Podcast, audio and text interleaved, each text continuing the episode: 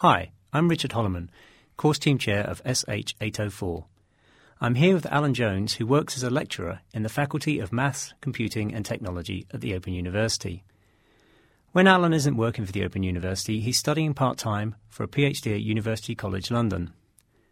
The subject of his research is the history of science broadcasting, with a particular focus on the emergence of the BBC as a public service broadcaster, which is why we've invited him here to be interviewed for the course.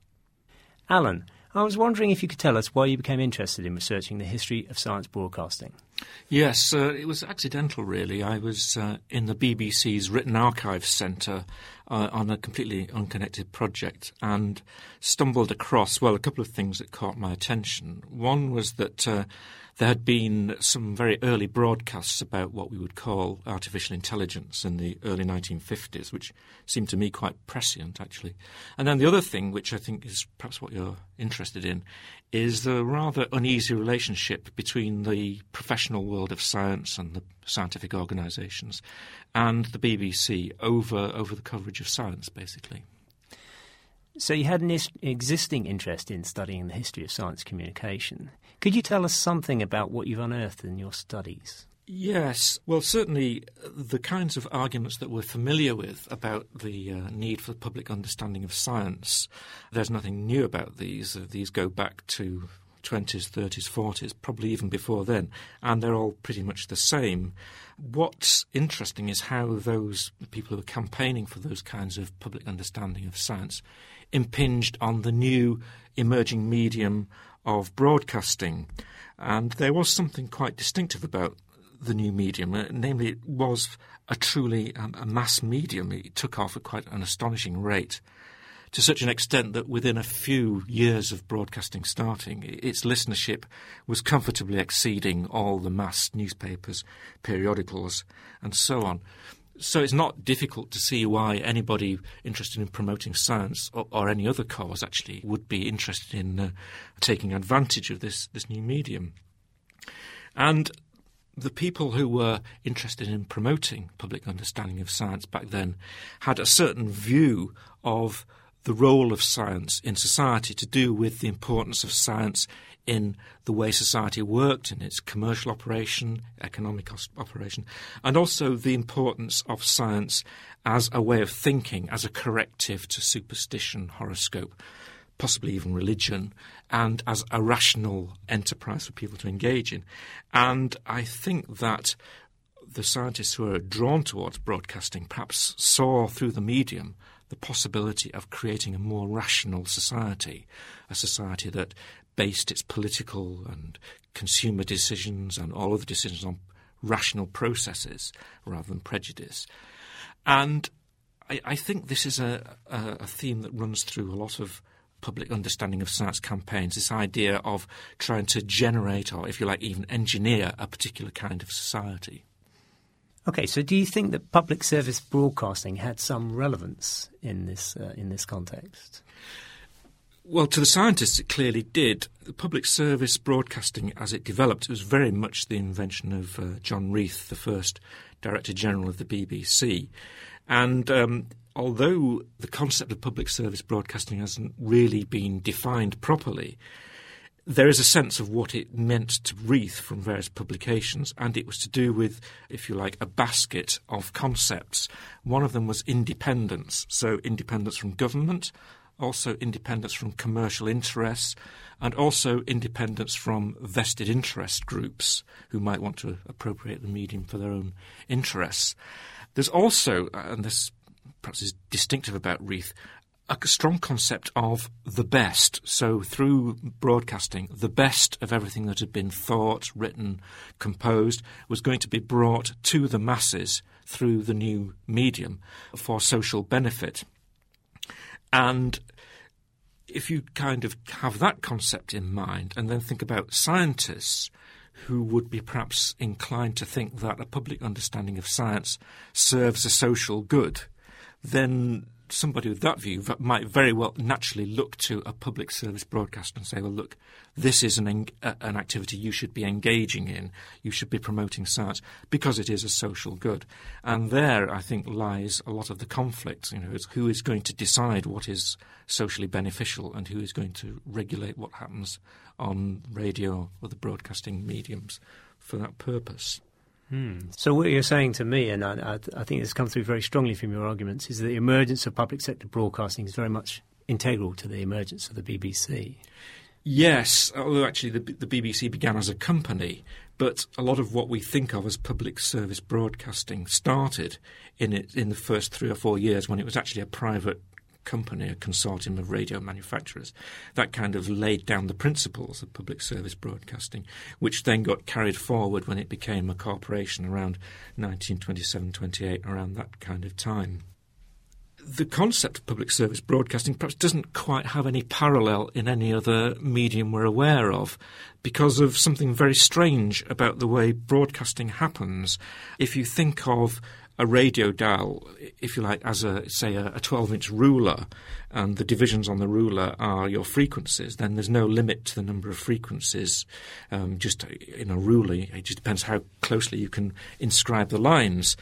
But it's not quite like that with broadcasting. When you start to broadcast something, as soon as you're broadcasting anything other than science, the energy you're putting out gets smeared over a band of frequencies. So you're not looking at a frequency, you're looking at a band centered on a particular frequency. And that severely cuts down the amount of scope you've got and the number of stations you can have, particularly through international agreements. You've got to parcel these up through various countries, neighbouring countries, and so on. So basically, the UK ended up with about a dozen usable frequencies, and it needed the BBC needed all of those basically to to cover the whole country. So right from the start, there was a strong sense that the broadcasting medium was a scarce resource. You couldn't just let anybody start up, unlike newspapers, books, where anybody with enough money can set up broadcasting is a scarce resource, and this strong sense that it had to be used responsibly for the benefit of the whole country rather than interested sections of the country. Mm. Um, and that, that kind of very strong moralistic tone is really underlying the UK conception of public service broadcasting. Okay, I mean, that's, that's very interesting. So, could you say a little bit more about what public sector broadcasting meant for science in particular? It's hard to single out science because it was part of the mix right from the start. Um, you had some big name scientists broadcasting in the early days, people like Oliver Lodge, William Bragg, Arthur Eddington. But that was part of Reith's general philosophy of getting the big names in in any field. The early 15 years or so of the BBC in this country had a very strong adult education slant to an extent that we would find quite surprising these days. So at prime time, early evening broadcast, you would have programs which would definitely had a strong educational slant, and there were associated reading lists, discussion questions, supplementary print material. Actually, this is the first time you get the phrase "University of the Air" coined. So there was a strong educational slant in which science played its part. And we can get a flavour of how much there was from looking at prospectuses from back then. For instance, in the early 30s, they ran a special season of broadcasts covering two what we think of as education terms, autumn followed by spring. These were all under the general umbrella of the changing world. This was a period of economic crisis in Europe, so there was a sense that the world was going through some, some kind of upheaval. And so you had thematic broadcasts related to this in the adult education sector. And science occupied one sixth of all these broadcasts, which is, I think, is a percentage or a, fraction you wouldn't get nowadays. Although you would certainly have a, a higher absolute amount of science these days because we have more channels and so on, you wouldn't get that high percentage. So science clearly had a, a respectable position alongside several other subjects in the BBC's output. So, do you think that public service broadcasting means the same thing today as it did in the early 1920s? No. The point about public service broadcasting back then was this incredibly strong paternalistic slant that it had through Reith and his colleagues and co managers at the BBC. This concept of bringing the best to the public, giving them the best, whether they wanted it or not. There's this much quoted phrase from Reith, I'm just paraphrasing it. He said his duty was to, to give the public what they needed, not what they wanted. And this has come to characterize the Reithian view.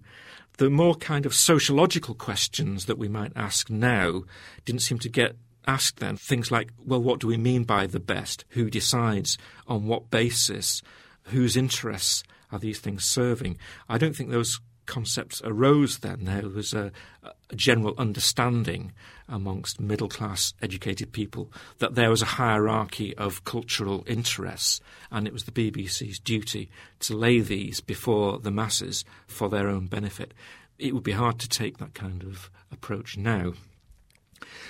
But I think certain other things perhaps do survive. Chief of these, of course, is this concept of independence, this idea of independence from vested interests, and also independence from the market. Public service broadcasting is a type of broadcasting that is hard to sustain in a purely market driven sector. In fact, it's hard to justify in a purely market driven sector. So nowadays, I would say public service broadcasting, amongst other things, means a type of broadcasting that doesn't justify itself in market terms. And um, I think that's where we're going to have a very interesting future in, in, in the decades to come to see what happens to that concept. Indeed, indeed, yes. So, could you say a little bit about how science, particularly through scientific institutions, worked to influence the way science was portrayed by the BBC. Yes, this is this is perhaps the the central thing of what my research has come to. Uh, through a period of several decades, institutions like the Royal Society, the British Association, and other bodies and individuals had a very consistent view of what the BBC ought to be doing.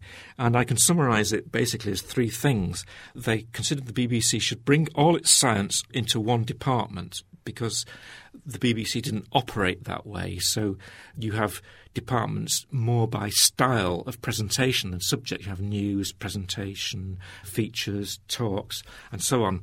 And any of those might have done a science broadcast, and it's still pretty much that way. The scientific bodies outside the BBC wanted all the science provision brought under one heading in one department, under the direction of a scientific manager, and taking, this is the third part, taking advice from a body of scientists, responsible scientists outside the organisation who would give advice on programming, style, that kind of thing. And if you try and unpack what that means to a body like the BBC, which has a very strong sense of its own concept of what they should be doing, it would certainly mean a good deal of what they regard their own function being taken over by scientific concerns outside the organisation. And this really, this tension went on for decades and right through to the early 1960s when several bodies of scientists lobbied the Pilkington Committee, which is one of these review bodies that broadcasting is subjected to every 10 or 15 years in this country, lobbying the BBC, well, lobbying the government actually, to make the BBC do these three things, this three way package of measures, which had been advocated for several decades, and uh, well, well, they didn't win basically. But that story is a story of antagonism between the BBC and science about how science broadcasting should be done. Okay, so so do you think that scientific institutions still manage to maintain any kind of influence in, in public sector broadcasting or within the BBC?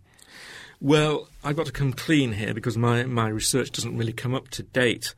But um, my feeling, though, is that generally scientists think that the media should be doing more for science, that science is crucially important, and the media should do the kinds of things that people 50 years ago were saying media should do more for science, and for the same reasons.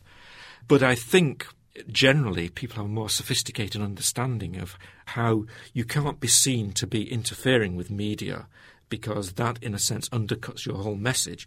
So I think scientists are perhaps a bit more sophisticated in their interaction with media, and I don't think they would be as as kind of blatant as they were in the past. Alan, thanks very much for agreeing to be interviewed. Oh, it's a pleasure. Thank you. from the Open University. For more information, go to www.open.ac.uk forward slash use.